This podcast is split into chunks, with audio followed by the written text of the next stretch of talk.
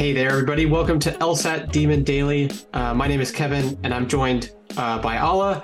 We are both teachers and tutors here at the LSAT Demon, which you can find at lsatdemon.com. We've got a really intriguing episode for you today. We're discussing how we develop when we learn. That is taking a microcosmic look at how learning works on a given task. Of course, that sounds very mundane, but we're going to apply it to the LSAT Demon and the studying process. So I promise that it's relatable. Ala has come up with actually a very simple, but very entertaining way to describe this process. So this idea in this episode, I feel like is Kevin's baby a little bit, but as I was trying to do some research and understand what Kevin wanted to talk about today, we wanted to talk about the four stages of competence. Kevin's going to give you some of the details on that, but really what I've boiled it down to is what, how, whoa, and yeah. Those are the four stages, and we're going to mark them as we go through. But Kevin, tell us a little bit about what this is. Yeah, I just want to say that's a very succinct description of the whole thing. I love it. I've been laughing about it for a little while. But the whole idea is, as we go through the learning process, we start with something that we don't know, and we turn it into something that we can do very naturally. This applies to pretty much anything that you do. A lot of people compare it to like when you drive a car. You have no idea what you're doing when you're driving a car. Over time, you start to figure out, okay, I'm doing this wrong, and then you start, okay, let me think about what I'm doing when I'm driving. Am I doing the things correctly? And then finally, you just hop in the car and start driving without even thinking about it. So yeah.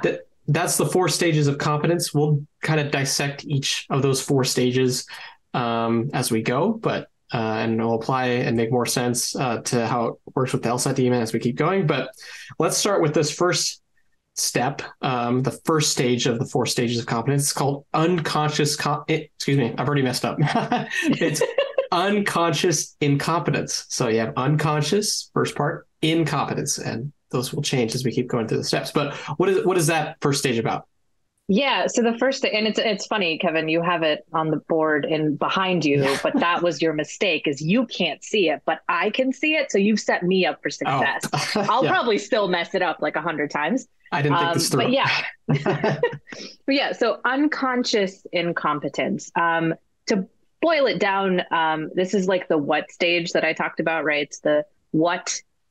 Like, what is this? I have no idea what's going on here. It's entirely new. You're a newborn baby, right? When you pick up something that you're trying to learn and you just have no idea what it is. Yeah. It's, you don't know what you don't know. You don't even know what to learn at all. It's just the nascent phase of learning in general. Yeah. It's so foreign to you. You're like, where do I even start? Like, yeah, I'm just going to circle A and keep going. That sort of thing. You don't know what's happening. Yeah. Everybody's been there, and all the teachers, yeah. Everybody's been there. Kind of a more interesting aspect of this stage. There's some of you might've heard this before. We're pulling this directly from Wikipedia, by the way. It's called the Dunning-Kruger effect. The definition of it is a cognitive bias whereby people with low ability, expertise, or experience regarding a certain type of task or area of knowledge tend to overestimate their ability or knowledge.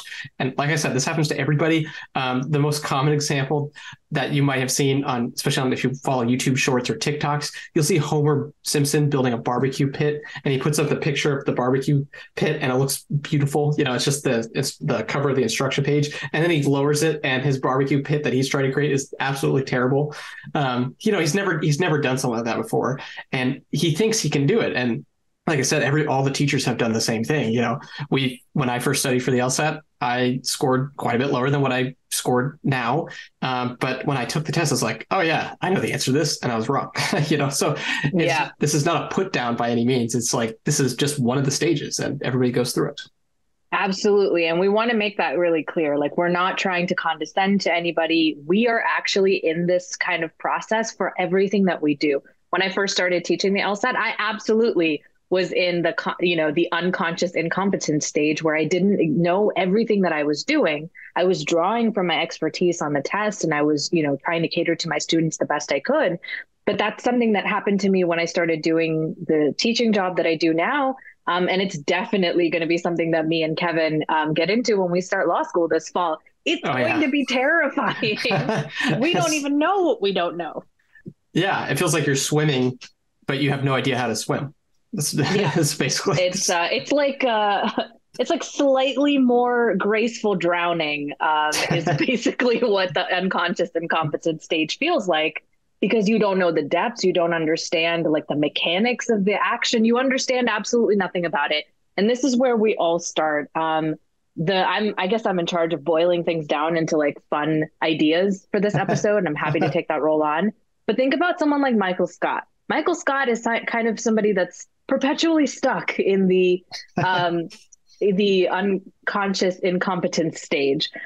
I also argue that he's probably also in the fourth stage that we're going to tell you about. He's either in the first stage or the fourth stage and nothing in between. They coexist. Some things he does really well and he doesn't know why he does them, but the vast majority of things he does, he just doesn't know what he doesn't know. And yeah, he never, ever seeks to change that. Yeah, no, I couldn't agree more. It's, you know, it's like, we're not trying to stereotype and saying they're like, if you're in the stage, you're a bumbling person, you know, everybody starts somewhere. The two we picked are just humorous examples of that. But, you know, you're a newbie, you're a novice, you're getting the hang of things. You're trying to figure out the world that's in front of you. And that's the first very crucial stage to the four stages of competence.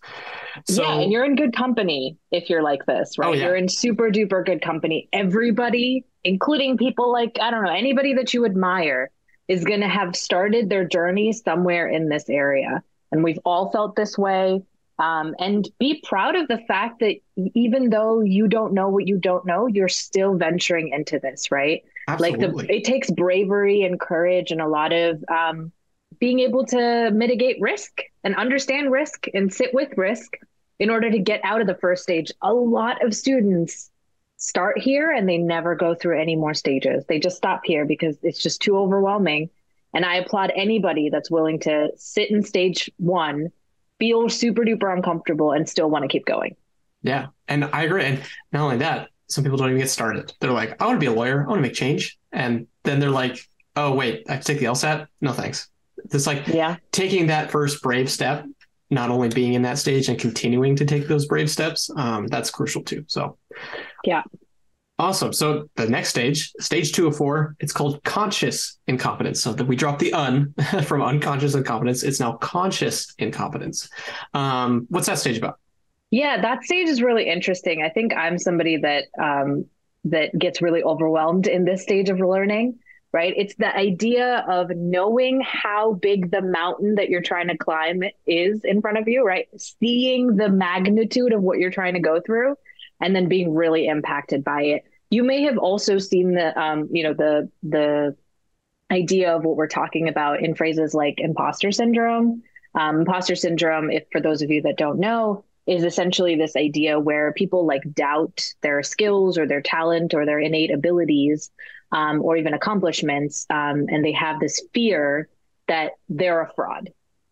This actually reminds me of so I was a community college student and then I transferred to UCLA and I was terrible at school. I was like awful at primary school, like all the way through 12th grade. I was just terrible at school.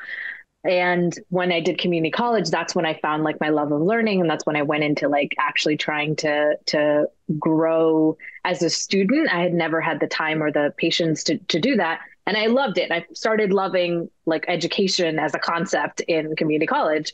And when I transferred, I went to UCLA and it was really scary for me because I was in a place and I somewhere like super deep inside, I was like, maybe I earned this, but most of it was just like me being utterly terrified about the fact that I was in this massive institution. And these are schools that like, you know, my friends used to brag about getting into in high school and I would have had no chance with, you know, with the GPA I had at that point in time. And now like, and then I was like sitting in like orientation for UCLA, just like shaking like a little bird. And the first thing, and I don't remember who it was, it must've been like one of the deans in the college was like, hey, I want you guys to know that you earned this. Like you deserve to be here. And that was magical for me because it like reduced my imposter syndrome by half because, you know, he knew the fears that we were all experiencing. And then I realized probably everybody in this room also is feeling imposter syndrome. Oh, yeah. And it's a good stage to be in because you understand the magnitude of what's in front of you, but it's also one of the most challenging because it's sometimes like an emotional, mental health related process to go through because you don't know how to fix it, but you do know what the problem is. Yeah, that's so daunting. You know, it's the humbling stage, because it's like, yeah, oh man, I feel like everything I'm doing is wrong, because you're now recognizing that you're doing it wrong. And it's like, just give me, I want to do something right. Just let me do something right, you know? And that's right. That's this stage. And kind of similar to the last one, if you can convince yourself to keep going, it will get better. I promise it will get better. Then you're already set up to succeed for the rest of the stages. Yeah. So when you're aware of the fact that you're incompetent, and that's what this, you know, these terms are quite stark in how the stages are named, right? True. Like, you're conscious that you're incompetent. Doesn't sound very nice. So it's my job to make it sound a little bit nicer. What that means and what that has to do with your LSAT journey in general is that you accept, or maybe at least partially have accepted, the fact that this test makes sense and that there are rules to this. You just don't understand the rules yet or how to apply them. You're like, okay, I get that worlds can help, but I have no idea how to like really start implementing what those rules are or how to start building worlds. You maybe just be putting your, you know, toe into the water to figuring out the pieces of it. And it is, I think, by far the most overwhelming stage because of the massive difference in terms of what you know you have to do and not being able to use any of the tools in front of you to do what you're trying to do. And if you are in this stage, be kind to yourself and understand that just accepting that there's a conscious aspect to this is like half the battle. Yeah, I couldn't agree more with that. And, you know, another crucial thing is just try. You know, trying is how you learn. Making mistakes is how you learn. And this is the definite stage to progress through that, through that aspect. This is where you make the mistakes. Yep. And don't be ashamed of that. That's how we get through it. And one more thing with the imposter syndrome, just because we mentioned it here in this stage doesn't mean it's also prevalent in the latter stages too. So imposter syndrome occurs throughout, and it will make more sense as we keep going through these other stages. We get imposter syndrome in our classes. Like I teach classes, or I'm like teaching a question, it's a hard question or something like that. And, you know, it still impacts me, and it's still something that I sit with every day, and it's going to happen in law school. It's going to happen all the time. And it's not special to any one phase, but this is like probably where it fits the most. Yeah. Yeah. If you come to our classes, you might see some of the teachers every once in a while just go 404.exe not working, you know, we're just like, what's happening? Let me just double check. Okay. Now I got it. You know, that's that stage too with the imposter syndrome. So happens to the best of us. Yeah. Now we're moving on to the third stage, which is conscious competence. So we drop again, we don't have the un still, we don't have the in, those are both gone. So it's conscious competence.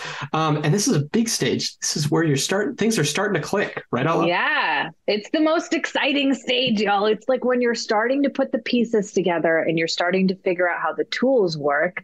And I think this might be the stage that's probably the biggest culprit for a lot of plateaus that students share. So I run this class called Plateau Pulverizer, where we focus on different strategies that might help you out if you are somebody that's stuck in a plateau. And I would categorize, and as Kevin, you know, shared this 4 stages of learning and how competency works in general, I started like, you know, my brain started firing off, and I was like, wow, there are so many connections to this, the questions that I get every day in class, and to plateaus specifically. I think this conscious competence stage. Say it 5 times fast. Yeah. No, I can't even say it 1 time slow. Neither can I. Yeah. So, yes, the conscious competence stage is where students are figuring out how things work. They can start doing worlds. They understand that the passage is a collection of all the right answers, right? They're putting the pieces together. They're maybe even doing relatively well, right? They're starting to get questions right. Things are clicking, things are moving, and it's really exciting. But it's not innate yet. It's not in your bones. Right. It's in your brain, right? You're going through the motions, you understand the process, but it's not a reflex. Yeah. And this is a little bit of a spoiler alert for the 4th stage, but I do think that this 3rd stage of conscious competence is where a lot of students, especially those students that maybe have gotten like a little bit higher than their diagnostic score now, maybe they're 10 points, 15 points away. And this is where you need to get greedy, where you need to hunker down and commit to the work. And we're saying this because we've both done it. We've both plateaued significantly in the 160s. And the only reason we went into the 170s is because we decided we wanted to make this like as an innate process to how we tackle the LSAT. Absolutely. Yeah. And it's, you know, nobody has the same timeline, right? I mean, I've shared this in different podcasts about my LSAT journey, but I got 3 official attempts of the LSAT where I got a 168. It was very frustrating. It's like, oh my gosh, I know what I'm doing. Sure, I'm, you know, thinking through it in my head and trying to figure it out, but I want to see progress. You know, I'm just stuck here. But, you know, this is the stage where, you know, like Ala was saying, you know, worlds, you know, kind of different ways to attack logical reasoning questions, how to read reading comprehension. It's just the process. You have to think about it for a second. You have to go, oh yeah, okay, so with worlds, I'm going to split here, or oh yeah, I need to go through each rule and make sure I bake them into my worlds, you know. Or with reading comprehension and logical reasoning, you're like, okay, how can I attack this guy? Let me think about how to connect this to my own personal life and attack this guy. Oh, you're wrong here. That sort of thing. You have to think about that. And that's okay. You know, there's nothing wrong with that at all. It's just, that's the stage that we're in with conscious competence. So, yeah. And another example I might bring up is that when I was stuck in also the 160s, and I also had an official score in the 160s, like 3 or 4 times, I think, something like that. And then my final ended up being what I wanted it to be. But I had this part of my studying where for 6 months, I could not score higher than a 162. Like that just became my number and I just could not get out of it. And for 6 months I was doing it the LSAT Demon way. I was taking a section, reviewing. I was occasionally going to the live classes. I was putting in the work. I wasn't trying to overthink it. I had a study buddy. I was doing everything right. And it still wasn't moving past the 162. And then I had a mindset shift, and it was unrelated. It had to do like with my confidence, actually a little bit to do with my imposter syndrome. And the next practice test I took, and mind you, so up until then, hadn't gotten above a 162. My next practice test was something like a 169 or a 170. So that isn't me turning on some magical switch where, you know, by osmosis, like, you know, Garfield style, like I learned something that wasn't there before. It wasn't about content at all. It wasn't about strategy at all. It's that for 6 months straight, I had done the work to get to the 170s. It just hadn't manifested in my score yet. And that is the most frustrating part about conscious competence is you see the work, you're doing the work, you're going through the motions, and you're aware of everything that you have to do. But that shift into it becoming more automatic, it takes time, and it's different for everybody, right? For me, it took a certain amount of time. For you, it might be shorter, it might be longer, but it's about committing to making it something that really is in your bones as a reflex. Yeah. And yeah, I can agree more with that, but you know, not only, you know, are you stuck in this rut or whatever, and you're getting things right and stuff. When you get that score increase, when you get that change where you suddenly see, you know, the end product, you're like, yes, I finally did it. You just didn't like Ala was saying, you just didn't suddenly get better. You've been getting better this whole time. It's just, it finally converged on itself, and, you know, yeah, it's like the planets lining up type of thing, right? Yeah. It's like you're moving everything, you're trying to get it into place, and all of a sudden it looks good. And it's nothing happened special in the last minute or the last day or the last week before you get to that stage. It's actually everything that you did before then that's going to get you there. And we know that students would love sort of like the magic bean approach, as I think Nathan calls it, of just like it wanting it to work. And we get that. We've all felt that way. We guarantee it. We just wish that it would just like, finally, we'd have like a super great day, and it also be on the official test day. And then I get like my best score, and then I'm done, and I don't ever have to think about it. We know what that feels like. We get it. Yeah. I wish we could all drink from that idealistic cup. That would be great. Yeah. But it's not about that. It's about the day-to-day and the long-term practice that you're willing to commit to. Yeah. Because you are getting better. It's just happening in very small increments. And that's awesome. So you know, to provide a bit more of a realistic example here to this stage, we've thought of it as like a montage. You know, it's part of the journey. You know, it's like the exciting moment when things start coming together and you're anticipating the final product. You know, the Rocky training montage, Maynard Ferguson's trumpet solo in the background, you know, and you're climbing up the Philadelphia steps, you're, you know, getting into shape, getting ready to go. And you're in the zone. That's kind of what this stage is all about. So yeah, and I wanted to specifically make a baseball reference in this episode because yesterday was opening day, and I'm very, very excited. And Kevin and I are both Mariners fans, which is even better that we're doing this. Which, and I wanted to bring up an example of pitch clock in spring training. So for those of you that don't know, the MLB recently changed the rules where pitchers only have 15 seconds in between pitches to essentially reset and then throw the ball. The idea is to make games not, 12 days long and closer to 2.5 hours. And it's, an idea to sort of make it less of a taxing ordeal for everybody involved. But I'm actually going to miss the 4-hour games. I don't know about you, Kevin. Watching it on TV is different, but in person, it was an enjoyable 4 hours. Yeah, I agree. Right. Yeah. So that's the change and that's the shift. And when they announced the pitch clock a while ago, and spring training, which was for roughly the last month or so, they've had the pitch clock in spring training. So these are the games that don't really count towards the final numbers. And these are games that have been going on, and they've had the pitch clock up for pitchers to practice. This is now a baseball podcast, by the way. We're coming for you, John Boy. So, and I just think, Kevin, we have to make a baseball reference every time we do an episode. We should just guarantee that. Yeah. for maximum audience retention, we should just guarantee that this is now a baseball podcast, and we're going to do at least one reference. We're going to start a promo sort of thing with Demon, where the key word is a baseball term. So if you're listening in the future, this is our new MO. Yes. Yeah. I would love that.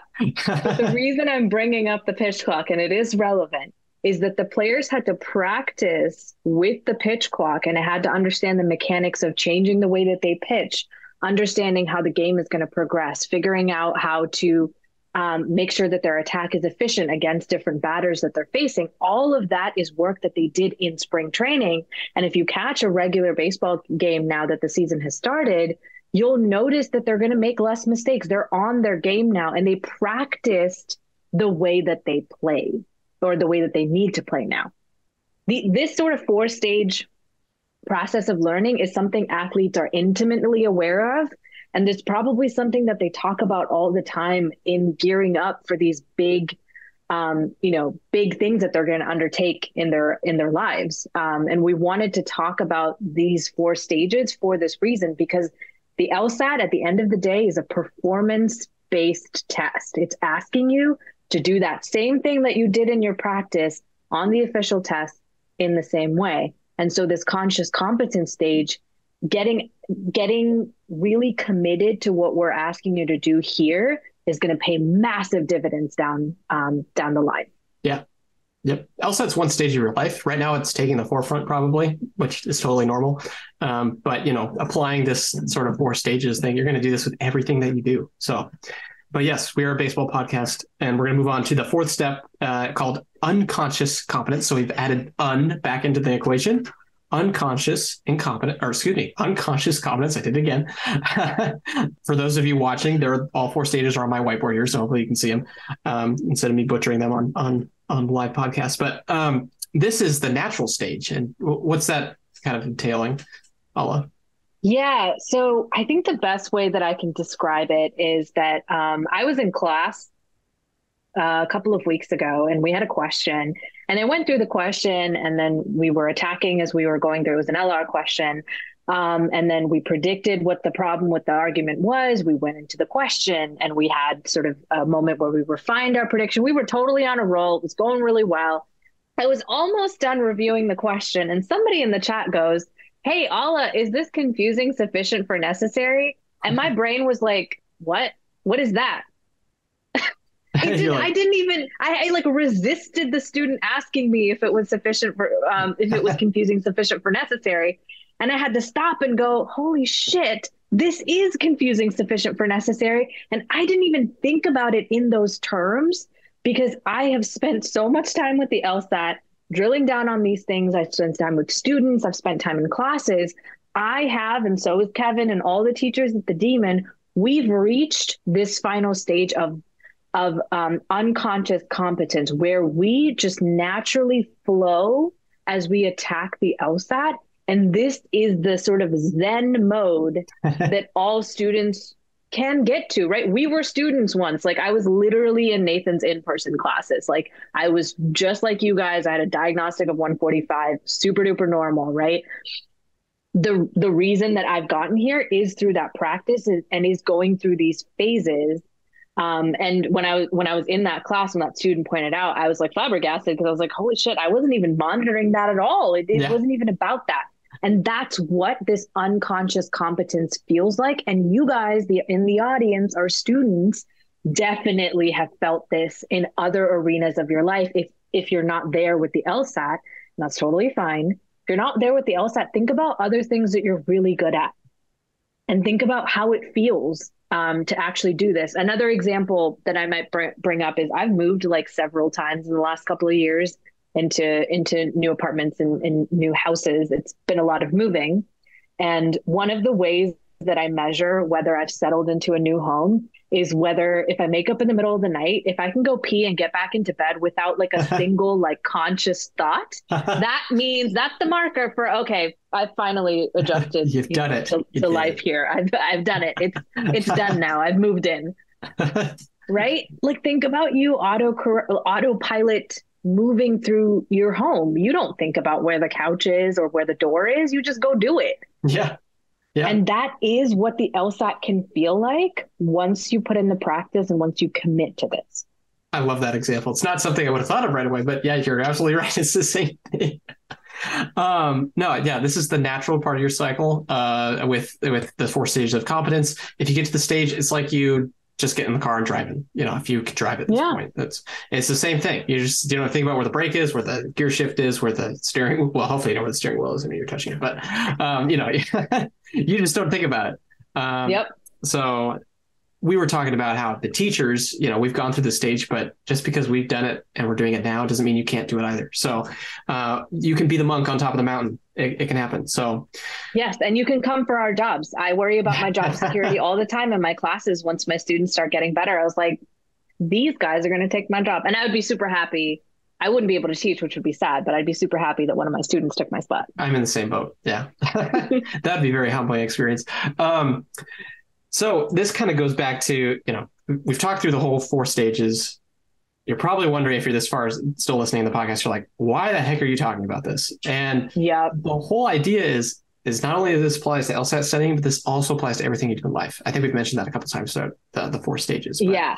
Yeah. And I think more specifically, I think it applies to a lot of the FAQs that we get in class, through the ask button, on the podcast. Generally, we get a lot of questions that I think can be generally addressed, or at least like supported by the four stages that Kevin's laid out here, right? So some of the FAQs that I wanted to point out, the first one is, how do I get faster? Yes. This is a question we get about every section, but every question type in every class, somebody asks, how do I get faster at blank? It's a very reasonable question. There's nothing wrong with it. It's a reasonable question. There isn't anything innately wrong with you asking, like, how do I get faster? Because you're thinking about how much you can get done in 35 minutes or with accommodated time, like whatever it is that you're dealing with, right? Yeah.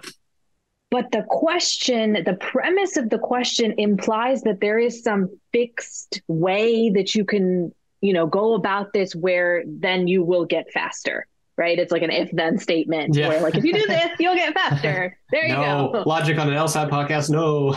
Yeah. Right. But think about it in terms of these four stages, and you'll find a lot more grace and patience in this process. At least that's how I'm feeling as I'm grappling with the four stages that Kevin's laying out here, because I'm understanding this as it's not a set amount of time that it's going to take. It's not a set process. It's a growing process. It's the acceptance that this is a place where I need to learn. That's going to be different for different people. I'm actually one of those people that when I started like with my diagnostic, RC was probably my better section. I think I got through like two, maybe 2.5 passages pretty well. And it was straightforward for me. And then I overcomplicated it for myself and got worse at RC. And then I was like, holy shit, this is a lot easier than it looks. It's just about seeing that the answers are all in the passage. And then I like reversed out of my mistake. That's not ideal, but technically that's an answer to how do I get faster, is go through that process, Ala, of messing up, figuring it out, implementing some changes and then seeing what happens, right? So the how has a lot of weight in that question, and it looks very different to different people. And I can't provide that like magical analysis to you any more than I could have done it for myself several years ago when I was studying. Yeah, it's a process, you know, and this kind of ties into the next FAQ. You know, I've been studying for X how long, but I haven't gotten Y, or, you know, whatever score or whatever method, you know, whatever, you know, I don't understand worlds yet, or I only get perfect games or something. Yeah. Yeah. And it's like, that's irrelevant, largely irrelevant, because everybody does it at their own pace. And how you go through these stages is at your own pace too. So you could be stuck in the, you know, I'm looking at my whiteboard backwards right now. You can be stuck in the conscious incompetence stage. You know exactly what's going on, but, and you know, you're doing stuff wrong. But you've been stuck there for a long time, and that's fine. You know, the process, the clicks, the changes in, that you've been developing over the course of a certain amount of time. Again, it's different for everybody, but it's slowly building to the next stage, and you'll get there eventually. So don't worry about, oh, I haven't hit it yet. The keyword is yet. You haven't hit it yet. You will. So, right. And that's why we recommend students, and at least in my classes, I recommend students to just focus on the phrase or the one piece of information in front of them. Their job isn't to do anything more than that. And that focus of going into that like phrase level of learning is actually where the growth comes in, because then you're in the weeds, and you're going through the work of that particular question or that particular passage. Once you're done with the day, you've made a little bit more progress on getting better. Yeah. And that's the most important thing you can do is, what am I doing every day to get better? And the results might not come, but as long as you're putting the effort to get better, it's going to be just fine. So, yeah. And the next FAQ we had, which was that we often get the question about the magic bean question about like, how do I get to the end? And like, how do I just like make it all work and work out for me? Yeah. Where's the shortcut? Right. Like, what's the shortcut? How do I do this? And noticing that finding the light at the end of the tunnel, which is actually in some way is what we're trying to provide with this podcast, right? With this episode. Yes. We're trying to give y'all an understanding of what the whole arc, right, of the hero's journey looks like. So that when you do go through the stages, you're not feeling alone or devastated by the fact that nothing's working or nothing's getting better. And if you hit rock bottom, as the hero's archetype often does, you know that there is a way out, right? It's not where you're doomed to live and just be there forever. It does get better. So we want to give you some hope and give you the light at the end of the tunnel, but with a huge caveat, which is that the tunnel is 98% of the work here. Yep. Right. We as teachers want to do our level best to make sure our students feel supported, that we have empathy in the process, that we make sure that you guys feel seen. But at the end of the day, it is long, hard work on a consistent basis. And that tunnel where it feels dark and scary is where you're going to make most of the progress. So get friendly with the tunnel, you know, like start figuring out ways to be friends with the LSAT. I tell my students all the time that the best way to get better at the LSAT is to fall in love with it. See the beauty in it, see the grace in the logic of it. I adore formal logic, for instance, and it just brings me a lot of joy. And I don't think that I would have gotten through the LSAT if I made it an adversarial thing where it's like the LSAT's against me and I am going to fight it and take it down. I do that for LR passages, but as a whole, on the LSAT as a test, I love this test. That's why I teach it. And that's why it's so enjoyable for me to continue to spend time in it. Yeah. That's awesome. That's, you know, and if you're struggling to be friends with the tunnel right now, again, when we get to law school, we're going to have this next year when we're in law school, we got to be friends with that tunnel too. You know, it's a different tunnel, but same sort of concept. Yeah. Last FAQ we're going to talk about here is the quote, "I get it, but I'm not scoring better." And that's not really the point. You are getting it. You've been getting it this whole time. You've been slowly getting more and more, get more at getting it. That's a weird sentence. You know, every day, like we said, when you're building up every day, your Rocky montage is coming together, you're clicking things together, things make sense. That's your get it. You get it and the results will come. Whether it happens right away, you know, like Ala and I, we had a really rough time with taking official LSATs. It didn't come right away. But, you know, getting it is just the beginning of the process. And how you apply it is really crucial. So keep at it. Your score will come. The results are already there. You just got to put them all together. Yeah. And the putting it all together, that's why it's the fourth stage and the last stage of learning. And yes. I'm somebody that believes that the first 98% of doing anything is like relatively straightforward, but the last 2% I believe is what would put you in the 170 category, right? The last 2% is the toughest. Yes. Right. Getting it to become a natural reaction is stuff that takes hours and hours to do. It's really difficult. It's going to challenge your personality. It's going to challenge a vast majority of who you are. Like, I think I'm a fundamentally different person than I was before I started studying for the test. And this test has shaped who I am. Yeah. Same here. Yeah. Right. And I had to let that wash over me. Like, Kevin and I had to accept the fact that we're different people and that we are going to go through this process and come out different on the other end. And a lot of students are resistant to change, and we get that. We were resistant to change as well. Yeah. But the less resistant to change you can be, and the more accepting of the learning process you can be, the better better time you're gonna have. And one of the reasons that we're talking about this is because competency is a huge part of your LSAT journey in general. One of the things I talk about in my classes is the competency loop, which is that the more confident you get about something, the better you're going to get about it. And the better you get at it, the more confident you're going to be. And it's this loop that you go in. And I absolutely was someone that both benefited from it and also got really dinged in the process of the competency loop, because as a person, I struggled with my confidence a lot on my LSAT journey. And because of that, even though I was getting better at the LSAT, I couldn't translate that as, oh, I am actually good at the LSAT, right? I couldn't be confident about it. But the more sort of symbiosis you can have with these two aspects of your LSAT journey, you know, learn a little bit today and then feel good that you learned something, and then take that motivation on to the next day and then learn a little bit more, right? Yeah. I'm not someone that believes a ton in motivation. I do think it's really about the why of what you're doing, but getting better at something does make you more confident, and being more confident does, you know, give you the sort of fodder to go back into the ring. Absolutely. Yeah. And, you know, this positive self-talk idea, that's half the battle. You know, athletes have that in their head all the time. You know, it's like, hey, I'm on this stage. It's very scary. You know, if you're at the Olympics or even at your high school track meet, doesn't really matter. You're at the stage. You are there for a reason. You're in this LSAT journey for a reason. Give yourself a little bit of a break. It's okay.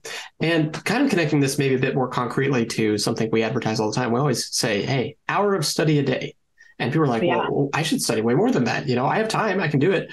And we're like, well, hold on. An hour of study a day gets you not only to focus on something really well for an hour, but also gives you the confidence that you're going to do it well if you focus on that hour. So I love that competency loops thing you're talking about, Ala. That's great.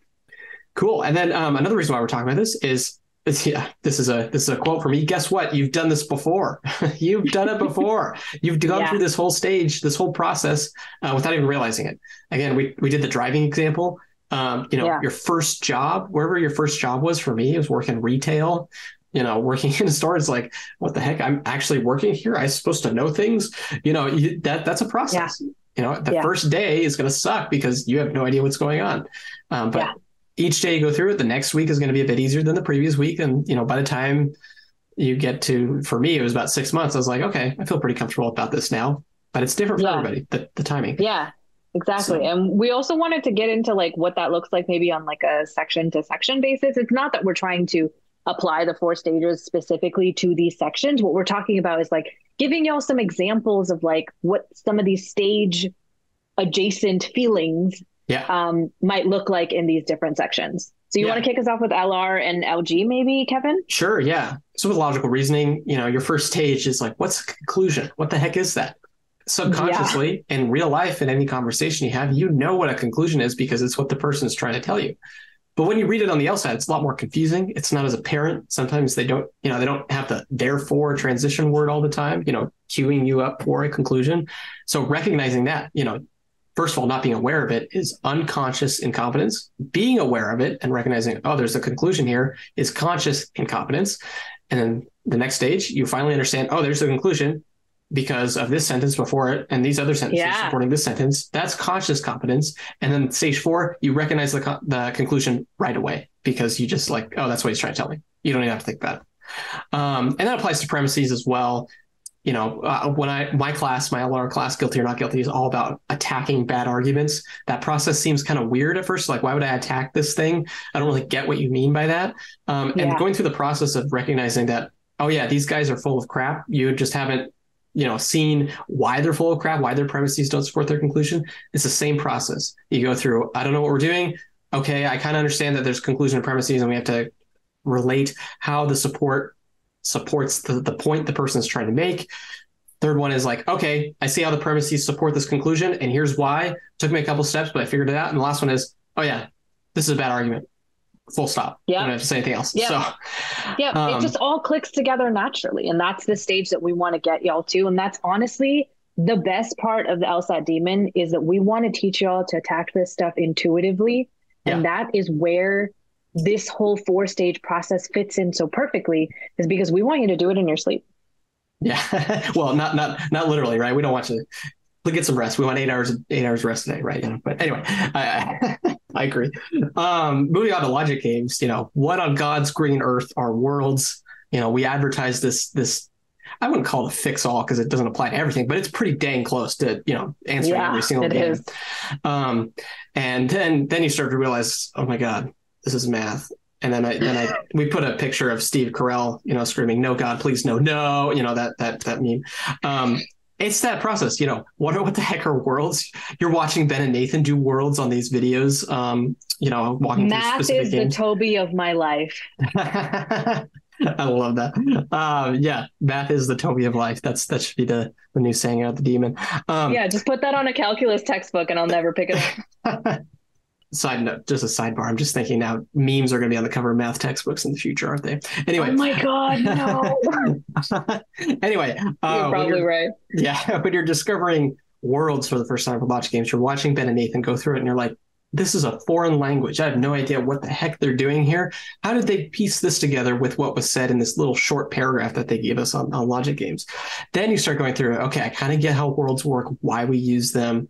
I'm making mistakes, you know, that's fine. Mistakes are the best part of the learning process. Best thing you can do is make mistakes. And then you start to realize you get to that third stage and you're like, okay, I'm putting the worlds together. I'm eliminating the rules one by one, building them and baking them into the worlds. And finally you're like, oh, these 3 worlds all combine into this one giant thing, and I get it, and the worlds are done in my head, and whatever. The questions are easy. You do the game in 5 minutes. You know, those are the 4 stages. Right. So you can go from being Steve Carell or Michael Scott in The Office, going, "No, God, please, no," to "Yes, God, please, yes, yes." I guess that would be the opposite. Yeah. But yeah. Mm-hmm. One of the things I wanted to highlight on this, and this is just something for students to know generally, is I think one of the things that I try to keep top of mind as a teacher with the LSAT is that I may be in an unconscious competence phase, but the vast majority of my students are not. Yeah. And that is where the teaching and the learning happens. And so I do my level best to shift out of the automated, right, autopilot that I usually spend when I deal with the LSAT over to, hey, this is how it fits together. And so if any of the concepts that we've been talking about in this podcast, and we've been using them as examples to help you understand what these 4 stages are, I just encourage you to check out the other podcasts that we have that go into what worlds are. Yes. That, like, you know, Chris and I, who's another LSAT Demon teacher, we have a podcast series on RC, right? We've got tons and tons of free resources out there for you on the Thinking LSAT podcast and the LSAT Demon Daily podcast as well. So check those out if you're starting to feel like this is all foreign to me, Ala. I think you're like, you know, name dropping a little bit, not telling me what this is. We're trying to use them as examples to make our larger point. So don't worry too much if you don't know everything that we're referencing. But that's why we wanted to make as many references as we did to general things that people do know about, so you do understand the 4 stages themselves. Yeah. And if you're like, oh, I would love to listen to this podcast, maybe like 3 or 4 weeks down the road, once I kind of get familiar with the Demon, do that. You can listen to this. Yeah, come back to it. Yeah. Yeah. Maybe you're in one of the early stages and you're like, okay, I kind of understand what the early stage is, but maybe when I get to those later stages and then I listen to this again, it makes a little bit more sense that way too. So yeah. Yeah, absolutely. Yeah. So we also wanted to talk about RC for a little bit about how this 4-stage process applies to RC. And I am somewhat of an RC advocate slash maybe a little bit of an RC junkie.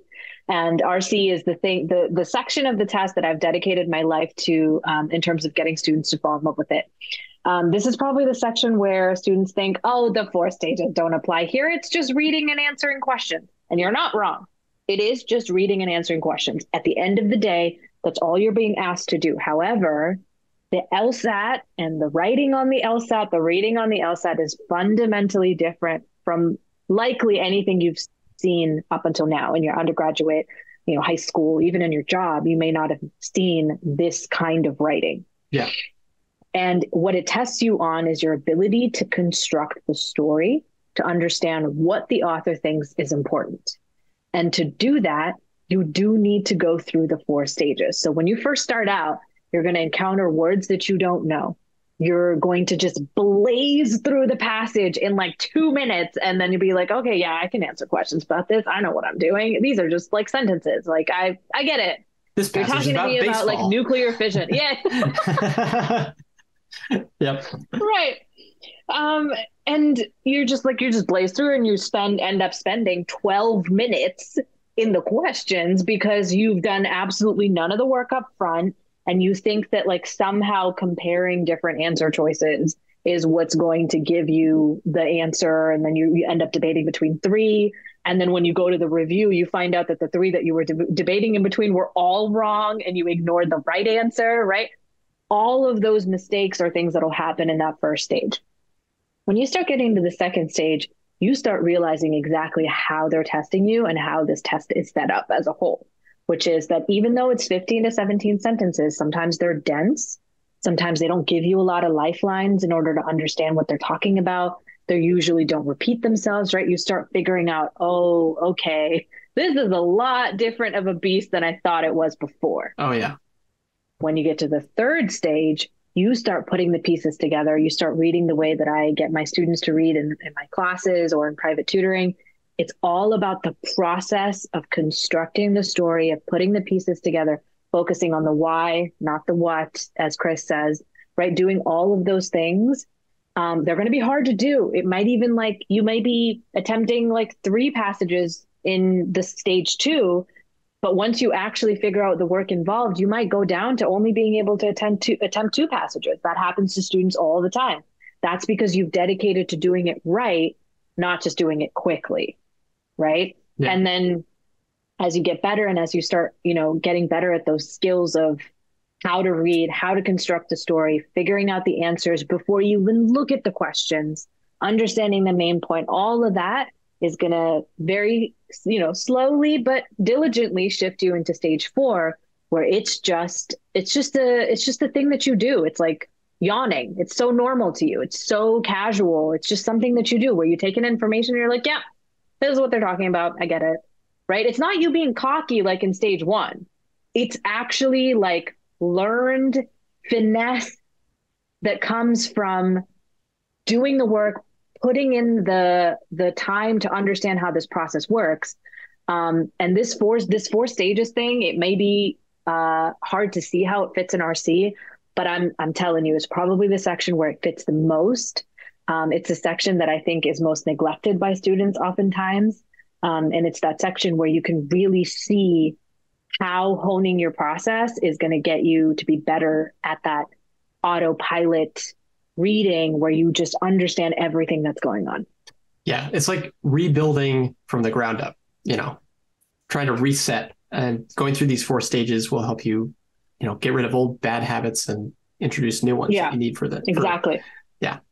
We also wanted to touch on things that are like uses for your study journey in general, and just like some more broad takeaways for the 4 stages that we've talked about.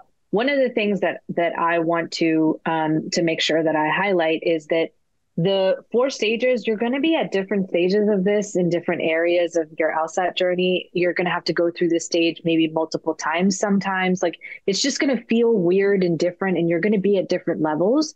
But generally on the LSAT, you're going to go through these 4 stages on the test as a whole, right? Yeah. For instance, you might start getting really good at games, you're figuring it out, and then you realize there's a thing called Circle Slash. We have a couple of boot camps, I believe, that cover Circle Slash. If you wanted to check those out, you make a, I don't even think you need to make a free account with the Demon, right? Yeah, it's on YouTube as far as I'm aware. Yeah. The Circle Slash boot camp is on YouTube and you can check that out. That's an entirely new tool that I kid you not, I did not really attempt or use until I was like solidly in the -2 to -3 range for games. Same for me. And then I found it. And then I was back in the first stage of learning all over again, where I was like, whoa, what is this? How does it work? I don't understand. And then I had to go through those 4 stages again. So just know that this isn't something to win. You don't have to win by getting to stage 4. It's about staying present in the process and being patient with yourself to be okay at any stage that you might be. Yeah. Yeah. And you know, it's like I said, it's macro in a sense that you're doing it for the entire LSAT, but it's also micro in, you know, specific contextual items or content items that you learn with the Demon itself, like Circle Slash or what's a flaw question, or, you know, reading a comparative passage. You know, there, you go through that process a million times, very, you know, without even thinking about it, or maybe, you know, you're listening to this podcast and you're going to apply it to whatever you learn next with the Demon. So it happens all the time. But I think another thing we need to talk about here is about mental health too, because, you know, you can go through this process and like we said, you can feel stuck in stage 2, stage 1, stage, you know, whatever stage you're at, and feel like you can't get out, and that's okay. So, yeah. The hope for this podcast episode is that you notice your own patterns, right? Like one of the best ways to get out of bad habits is just notice that you have them. Right. Mm-hmm. Accepting that you have these impulses. And I am hoping that by talking about these 4 stages, you can stop beating yourself up a little bit, right? That's something that's common to most people that go through this process in general. But if you're a type A person, like most of my students that like, I don't know, Kevin, are you a type A person? I probably am. Probably. Most lawyers tend to be at least a little type A. Yeah. I have to ask my friends to see what they say, because I don't pay too much attention to it. So most of my students are type A students. Most of the teachers at the Demon are probably type A teachers, right? We're just people that are really hard on themselves because we strive for the best. We want to do the best. And I am so proud of all the students that sign up for that kind of, you know, goal and that want to get there. But it can take a really big toll on you. And to understand where you are in these 4 stages of learning might help you ease up a little bit on yourself and understand that this is a process, right? It's not something you win at. It's something you do consistently every day. Yeah.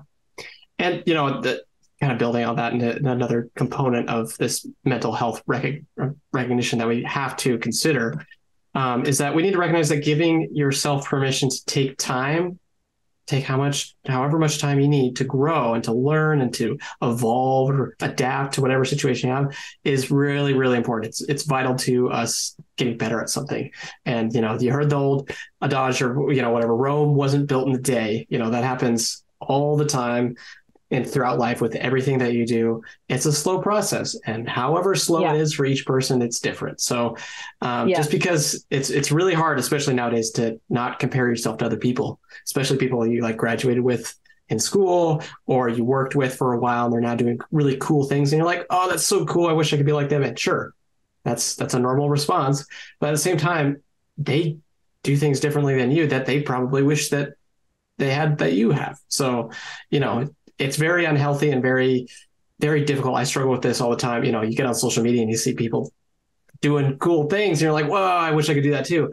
And realize that you'll get to do cool things too. You just got to take the time and treat yourself nicely as you progress and get better at something. Yeah. Another aspect of it is just being aware that this is normal. Yeah. The struggle of learning is the normal. The normal isn't to just like get it and then just be okay and just like start doing fine. That's not normal. That's actually like the outlier of scenarios. The normal is the everyday feeling of like ick and not getting it and it not feeling good and the anxiety, nerves, all of that. That's your normal. Yeah. Right. And students often feel like, oh, that's not what I should have every day. And they try to get away from it. And that ends up making them worse at the test or freaks them out in some other way. And it's because they're doing themselves a disservice by thinking that normal shouldn't include any bad feelings. And normal definitely includes bad feelings on a day-to-day. So you got to come up with a system of some sort to be able to grapple with them, handle them. Therapy. I'm a huge advocate for therapy, right? If that's therapy is awesome. If that's something that's feasible for you or possible for you, I recommend that. But just being aware that it doesn't feel good as you go through the process. It's going to have lots of bumps along the road, and just normalizing that as your everyday. Yeah. And to hype on therapy, and I've done therapy, so it's, you know, there's no stigma around it. Go do therapy. It's Hell great. Yeah. Yeah. Therapy's awesome.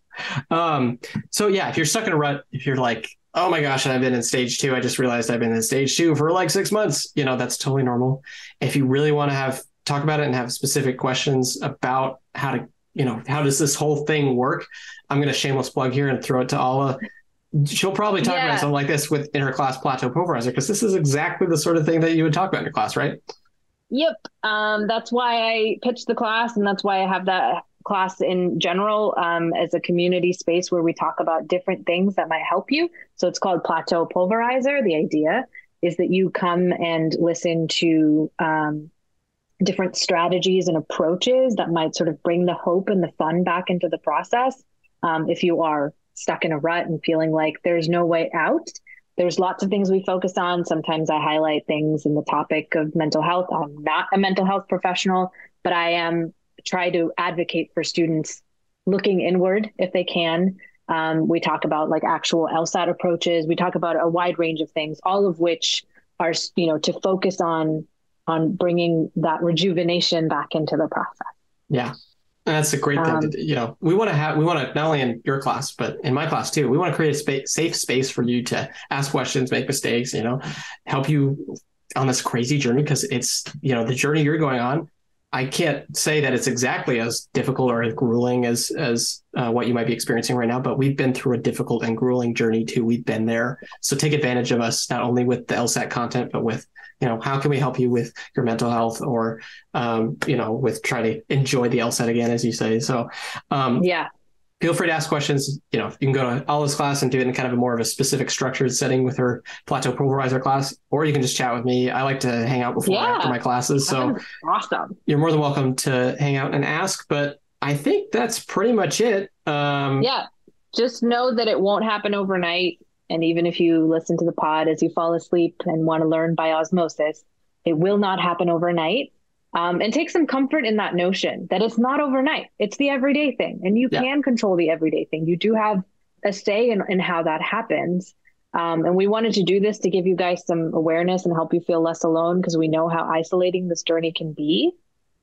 This is how real learning happens, is in these kinds of stages. And both Kevin and I, like he said, we've experienced this a lot in lots of different areas, but it was really, really intense on the LSAT specifically. Yeah. Yeah. Cool. Well, thanks for being here, Ala. Thanks for joining me on this 4 stages of confidence journey. Kevin. This was awesome. Yeah. No, you know, for those of you listening, I hope you get something out of it just as much as we have, because, you know, kind of wish we had this when I was studying for the LSAT. I didn't really think about it too much, but it would have been helpful. Yeah. So, but if you're listening, thanks for listening today. If you have any questions, you can email daily at lsatdemon.com. You can ask us a question about the LSAT or law school admissions related news, or about conscious competence, whatever you want. But thanks for listening. Thanks, y'all.